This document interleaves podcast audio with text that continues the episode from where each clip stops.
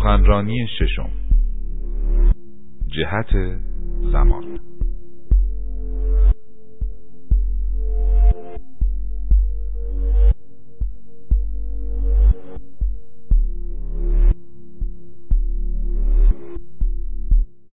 الپی هارتلی در کتاب خود اینگونه نوشته است. گذشته یک کشور بیگانه است. در آنجا مردم کارها را به شیوهی متفاوت انجام می دهند. اما چرا گذشته تا به این اندازه با آینده تفاوت دارد؟ چرا گذشته را به خاطر می آوریم ولی آینده را نمی توانیم به خاطر بیاوریم؟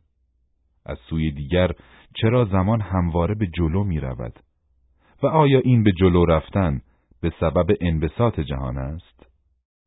پیکانهای زمانی در این مورد که چرا ما ناظر برگشت لیوان شکسته بر روی میز نیستیم، معمولا توضیح داده می شود که بر اساس قانون دوم ترمودینامیک یا گرماپویایی چون این امری امکان پذیر نیست.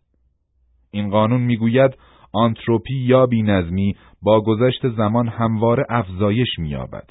به عبارت دیگر بر اساس قانون مورفی همه چیز رو به بینظمی می رود. یک لیوان سالم بر روی میز دارای نظمی بالاست ولی لیوانی شکسته در کف اتاق در حالت بینظمی است.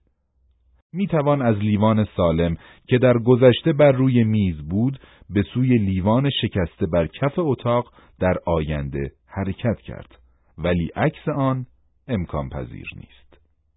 افزایش بینظمی یا آنتروپی با گذشت زمان نمونه ای از آن چیزی است که پیکان زمان نامیده می شود. چیزی که به زمان جهت می دهد و گذشته را از آینده متمایز می کند. حداقل سه پیکان زمان متفاوت داریم. اول پیکان زمان ترمودینامیک که در آن بینظمی آنتروپی افزایش می‌یابد. دوم پیکان زمان روانشناختی این نوع همان جهتی است که ما گذشته زمان را درک می‌کنیم. جهتی از زمان که ما گذشته را به خاطر میآوریم نه آینده را. سوم پیکان زمان کیهان شناختی این نوع جهتی از زمان است که جهان به جای انقباز در حال انبساط است. به نظر من پیکان روانشناختی به وسیله پیکان ترمودینامیک مشخص می شود و این دو پیکان همواره به یک جهت اشاره می کنند.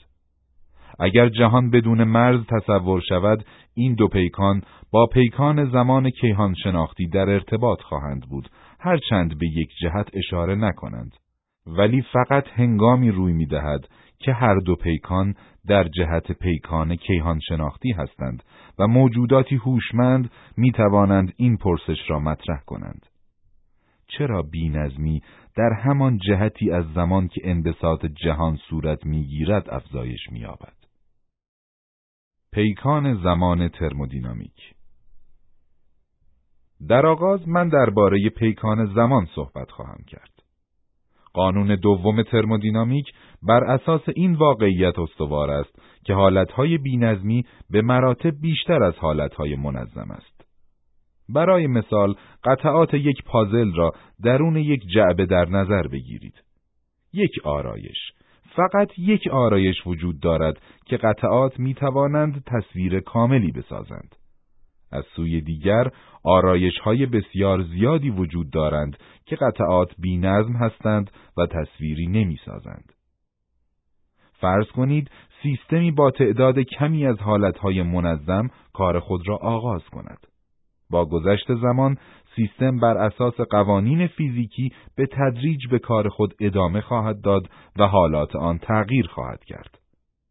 با گذشت بیشتر زمان احتمال زیادی وجود دارد که بینظمی در آن افزایش یابد زیرا حالات بینظمی بسیاری وجود دارد. بدین ترتیب ولو آنکه سیستم از شرایط آغازین نظم بالا تبعیت کند با گذشت زمان بینظمی در آن افزایش می‌یابد. فرض کنید قطعات پازل با آرایشی منظم که تصویری را شکل داده اند کار خود را آغاز کنند. اگر جعبه پازل را تکان دهید قطعات آرایشی دیگر به خود خواهند گرفت. این آرایش احتمالاً آرایشی نامنظم خواهد بود که قطعات تصویر کاملی را تشکیل نخواهند داد زیرا آرایش های بسیار زیادی وجود دارند برخی از گروه قطعات ممکن است بخشی از تصویر را به وجود آورند ولی هر قدر شما جعبه را بیشتر تکان دهید احتمال بیشتری وجود دارد که این گروه قطعات شکل خود را از دست بدهند. قطعات پازل حالت کاملا در هم ریختهی به خود می‌گیرند و هیچ گونه تصویری به وجود نمی آورند. بدین ترتیب بینظمی قطعات احتمالاً با گذشت زمان افزایش خواهد یافت ولو آنکه کار با شرایط آغازین نظم بالا شروع شده باشد.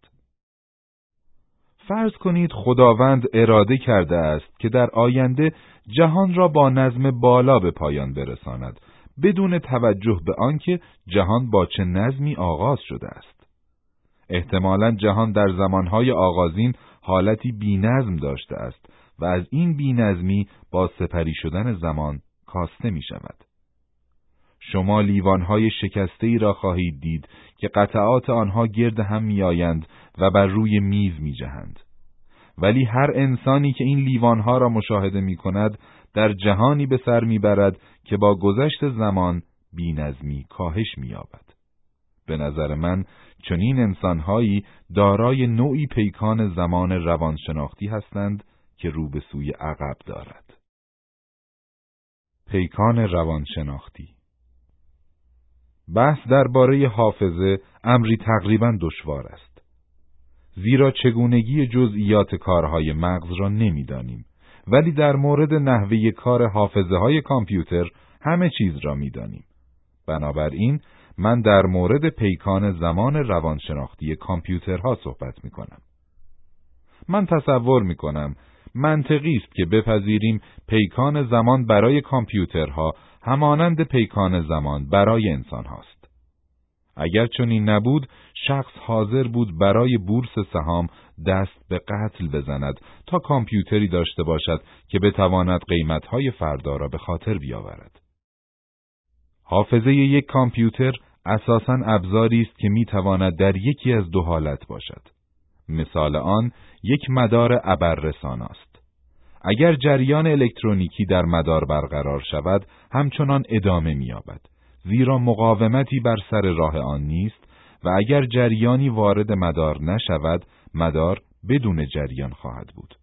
می توان دو حالت حافظه را به صورت یک و صفر نشان داد.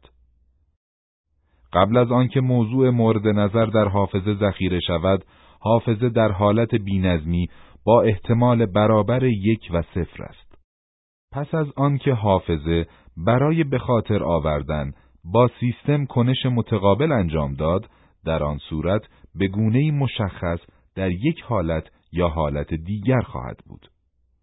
ولی برای اطمینان از اینکه حافظه در حالت درست خود است، نیاز به صرف مقداری انرژی است. این انرژی به صورت گرما ناپدید می شود و مقدار بینظمی را در جهان افزایش می دهد. می توان نشان داد که این افزایش بینظمی بیشتر از افزایش نظم در حافظه است.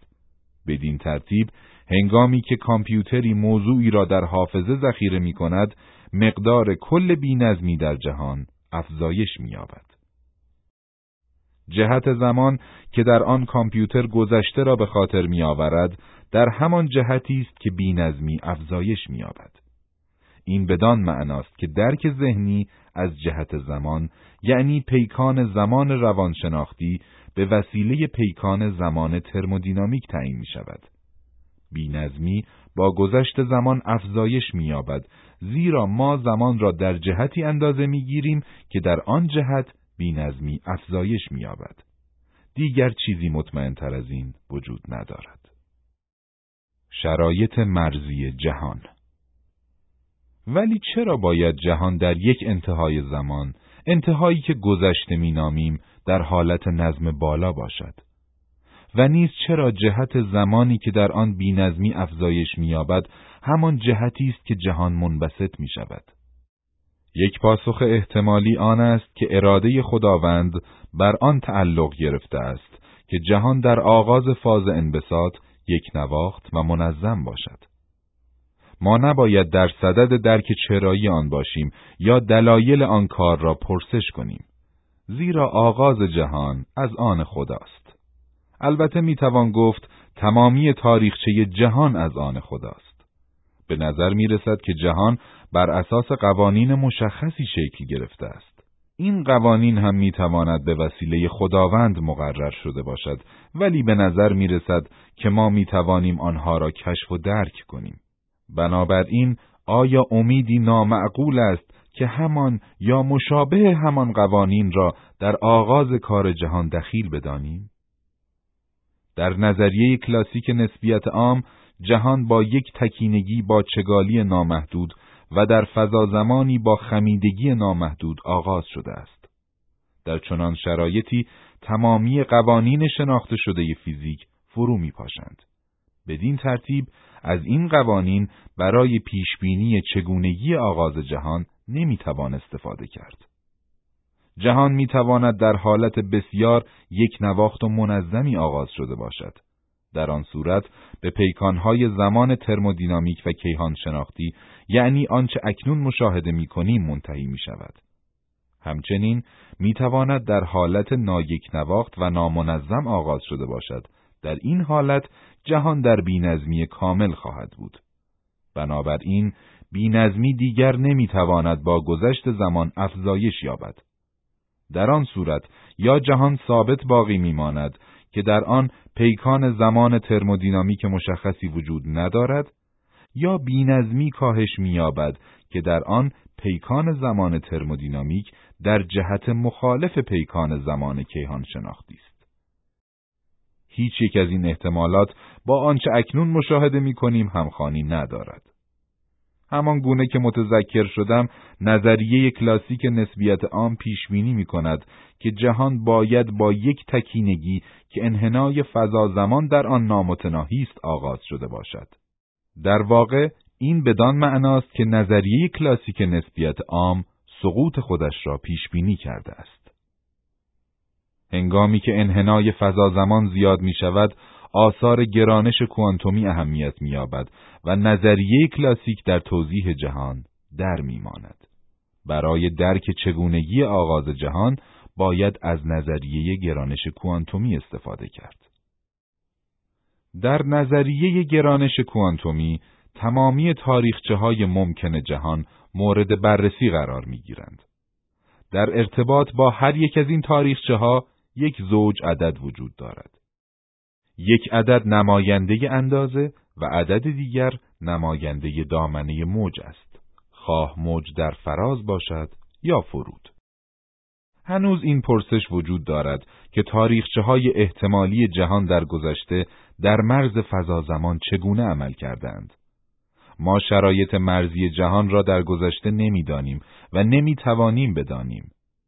ولی می توانیم بگوییم که تمام تاریخچه های محتمل جهان تا حدودی متناهی ولی فاقد مرز، لبه یا تکینگی بودند.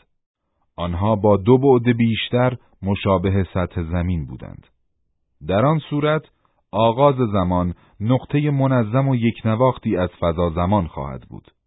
این بدان معناست که جهان انبساط خود را در حالتی بسیار یک نواخت و منظم آغاز کرده است. ولی جهان نمی توانسته است کاملا یک نواخت بوده باشد زیرا این حالت موجب نقض اصل عدم قطعیت در نظریه کوانتومی می شده است. می بایست افتخیزهای کوچکی در چگالی و سرعت ذرات وجود می داشت.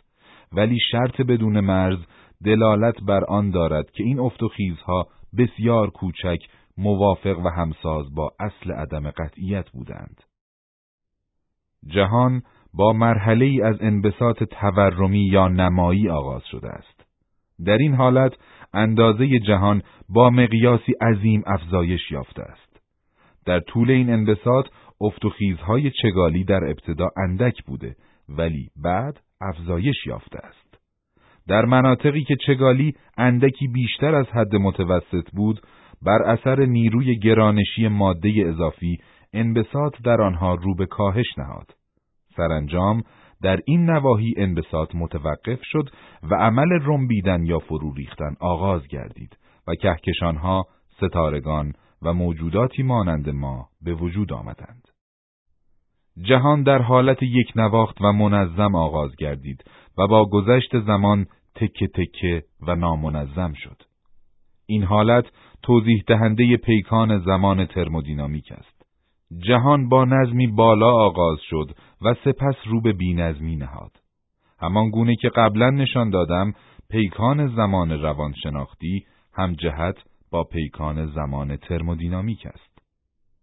درک ذهنی ما از زمان همسو با انبساط جهان است در حالی که اگر جهان در حال انقباز بود جهت زمان مخالف و ناهمسو با آن بود آیا پیکان زمان معکوس می شود؟ اگر جهان از انبساط باز ماند و شروع به انقباز کند چه روی می دهد؟ آیا پیکان ترمودینامیک معکوس می شود و بینظمی با گذشت زمان کاهش می یابد؟ در آن صورت انواع احتمالات از نوع علمی تخیلی آن برای مردمی که از فاز انبساط به انقباز جان به در برده اند روی خواهد داد. آیا آنها ناظر جمع شدن تکه های لیوان شکسته بر روی کف اتاق و پریدن آن بر روی میز خواهند بود؟ آیا آنها می توانند های فردا را به خاطر بیاورند و از طریق بازار بورس ثروتی فراهم کنند؟ این نگرانی که با رنبش مجدد جهان چه اتفاقاتی روی خواهد داد کمی جنبه نظری دارد زیرا حداقل تا ده میلیارد سال دیگر این انقباض صورت نخواهد گرفت. ولی راه سریعتری وجود دارد که دریابیم چه وقایعی روی خواهد داد و آن پریدن به درون یک سیاه چاله است. رنبش یک ستاره و تبدیل آن به یک سیاه چاله نمونه کوچکی از رنبش کل جهان است. بدین ترتیب اگر قرار باشد که در فاز انقباز جهان از بینظمی کاسته شود می توان انتظار داشت که این کاهش درون یک سیاه چاله نیز روی دهد بنابراین شاید فضانوردی که درون سیاه چاله سقوط کرده است بتواند قبل از شرط بندی در بازی رولت به خاطر بیاورد که گوی به کدام سو می رود و بدین ترتیب شرط را ببرد. ولی متاسفانه وی برای بازی وقت زیادی نخواهد داشت زیرا بر اثر میدانهای گرانشی عظیم به زودی به اسپاگتی تبدیل خواهد شد. همچنین قادر نخواهد بود در مورد معکوس شدن پیکان ترمودینامیک اطلاعاتی در اختیار ما بگذارد. زیرا در پشت افق رویداد سیاه چاله به دام خواهد افتاد. من معتقدم که با فرو ریختن مجدد جهان ابتدا بینظمی کاهش می‌یابد. زیرا فکر می کنم هنگامی که جهان دوباره کوچک می شود به صورت یک نواخت و منظم در می آید. این بدان معناست که فاز انقباز همانند معکوس شدن زمان در فاز انبساط است. زندگی انسانها در فاز انقباز به جای اینکه به جلو برود به عقب برمیگردد. آنها قبل از آنکه متولد شوند میمیرند و با انقباز جهان جوانتر می‌شوند. این ایده جالب است زیرا به معنای آن است که تقارنی بین فازهای انبساط و انقباز وجود دارد ولی نمی‌توان به تنهایی مستقل از سایر ایده های مربوط به جهان آن را پذیرفت. همان گونه که خاطر نشان کردم ابتدا من تصور می کردم که شرط بدون مرز اشاره بر آن دارد که در فاز انقباز بینظمی کاهش می‌یابد. این تصور ناشی از کار بر روی مدل ساده ای از جهان بود که در آن فاز رنبش همانند زمان معکوس در فاز انبساط بود. ولی یکی از همکاران دان پیج خاطر نشان کرد که شرط بدون مرز نیاز به آن ندارد که فاز انقباز لزوما زمان معکوس در فاز انبساط باشد. به علاوه یکی از شاگردانم ریموند لفلم در یک مدل کمی پیچیده تر دریافت که رنبش جهان بسیار متفاوت با انبساط جهان بوده است. من متوجه شدم که اشتباه کردم. در واقع شرط بدون مرز اشاره به آن دارد که در طول انقباز بینظمی همچنان رو به افزایش است. پیکانهای زمان ترمودینامیک و روانشناختی هنگامی که جهان انقباز دوباره خود را آغاز می کند و همچنین در داخل سیاه چاله ها معکوس نمی شوند. هنگامی که شما در میابید که چنین اشتباهی را مرتکب شده اید چه عکس عملی از خود نشان می دهید؟ برخی افراد مانند ادینگتون هرگز نمیپذیرند که اشتباه کردند. آنها در جستجوی دلایلی اغلب متناقض برای اثبات مدعای خود هستند. دیگران ادعا می کنند از همان ابتدا آنها حقیقتا چنین نظر نادرستی را تایید نکردند و اگر هم کرده اند به این خاطر بوده است که ناهماهنگی آن را آشکار کنند. می توانم مثالهای فراوانی از این نوع بزنم ولی این کار را نمی کنم. زیرا مورد بیمهری قرار خواهم گرفت. به نظر من بسیار بهتر و نیز آرام بخشتر خواهد بود که به سراحت بپذیریم اشتباه کرده ایم. نمونه مثال زدنی آن اینشتین است که گفت ثابت کیهان شناختی من که برای تایید مدل ایستای جهان آن را ارائه کرده ام بزرگترین اشتباه زندگی من بود.